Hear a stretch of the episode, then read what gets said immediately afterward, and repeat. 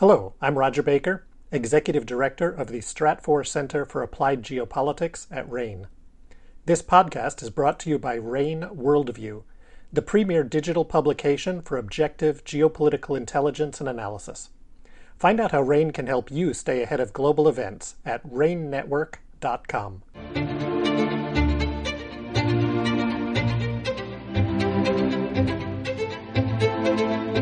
Welcome to RANE's Essential Geopolitics podcast. I'm Emily Donahue. The long conflict between the government of Ethiopia and rebels in the Tigray region of the country was, for a brief time earlier this year, almost halted. You see, the Horn of Africa, of which Ethiopia is part, is facing one of the most severe droughts in recent history, and 10 million people are at risk of starving. The conflict only exacerbates the suffering, and now fighting has resumed. Here with details is David Newman, a global security analyst with RANE. Welcome, David. Hello, thank you for having me. Before we talk about the recent fighting, can you give us a brief overview of how the conflict in Tigray has developed over the past few months? Yes, of course. Uh, so, the biggest development this year was, like you mentioned, the March humanitarian truce. Uh, now, this was initially declared by the Ethiopian government, and soon after it was accepted by the TPLF the ceasefire essentially led to this cessation of what was 16 months of armed conflict. It killed thousands of people, displaced millions, and generally left the entire region in a dire humanitarian crisis. Now, what followed the ceasefire was a general cooling of the conflict. Aid was able to begin trickling into the region again and only limited incidents of shelling and whatnot occurred, so that overall the violence significantly diminished. Now, this ultimately led to the hope for official peace talks. But since then, the process has been fraught with confusion, uh, with conflicting information, as well as disagreements over the preconditions for the talks themselves. For example, uh, it, just talking about the preconditions, the TPLF continues to demand the reestablishment of public services in Tigray, which those have been absent in the region for over a year now, and neither side has agreed on who will actually serve as mediator for the talks.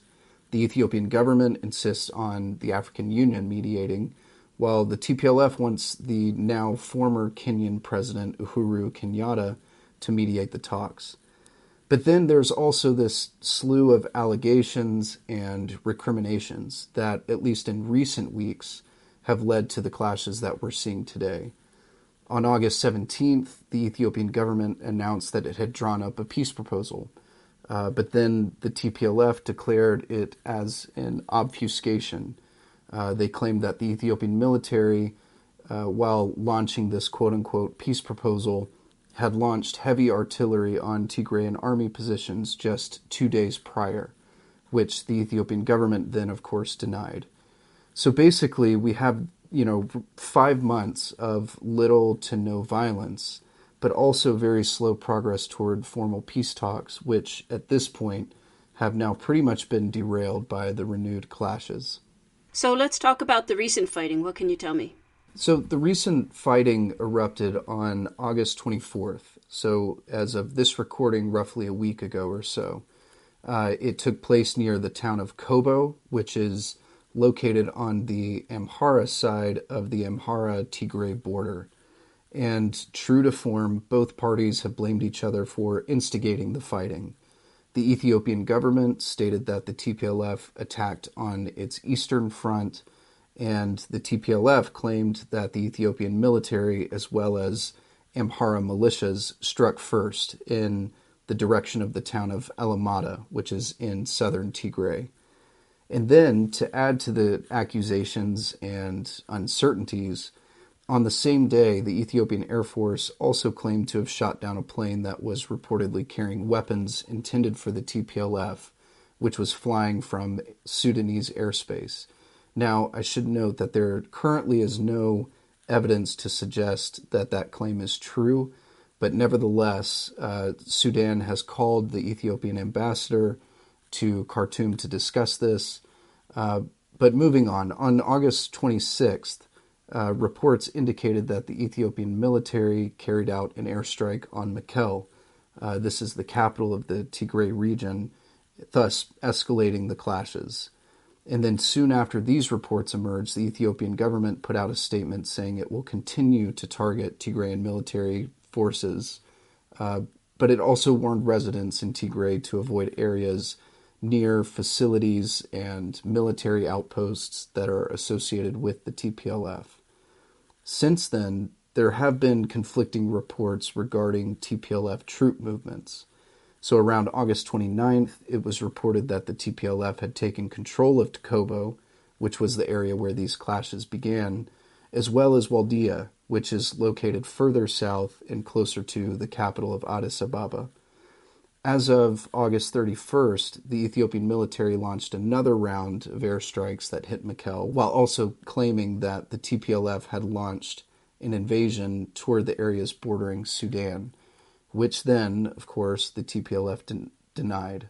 So lots of unclear information here, but the bottom line is that the fighting has resumed and notably has lasted at least a week at this point with no signs of abating. So, looking forward, where do you see this conflict going over the next few months?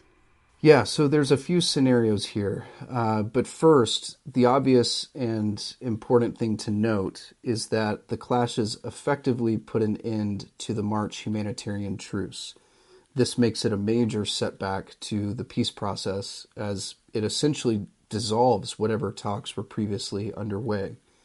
So the central question moving forward is whether or not the fighting will be sustained, where it will take place, and for how long. So here a few scenarios can emerge. The worst case would be that the clashes lead to sustained hostilities and we revert back to where we were in, say, November of 2021. This was basically a situation of all out war, heightened humanitarian crisis in Tigray and its surrounding regions, and the TPLF poses a direct threat to Ethiopia's capital.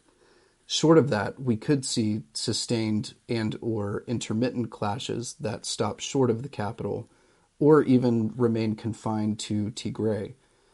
And finally, we have this best case scenario, uh, which would be that the two parties clash for now, they de escalate the situation, they declare another ceasefire, which could potentially bring them back to this proverbial diplomatic table. Regardless, any kind of resumption of hostilities will severely worsen the humanitarian crisis in Tigray, especially given that it will restrict imports and distribution of humanitarian aid, which the United Nations has reported that this kind of aid is needed by nearly 90% of the region's population, especially as famine looms amid East Africa's worst drought in four decades. Finally, though, even if another ceasefire is declared, we're still back to this political impasse between the Ethiopian government and the TPLF. Core demands will stay the same, they'll remain directly opposed to each other, and the disagreements that I mentioned previously over the preconditions to the talks will also remain, but they'll remain with simmering tensions over these recent clashes. So, altogether, this will make the conflict susceptible to future violent flare ups like we're seeing now. So, that said, while the best we can hope for is a return to a truce in the short term, even that might be asking for too much at this point. David Newman is a global security analyst with RANE. Thank you for that analysis, David. Thank you so much.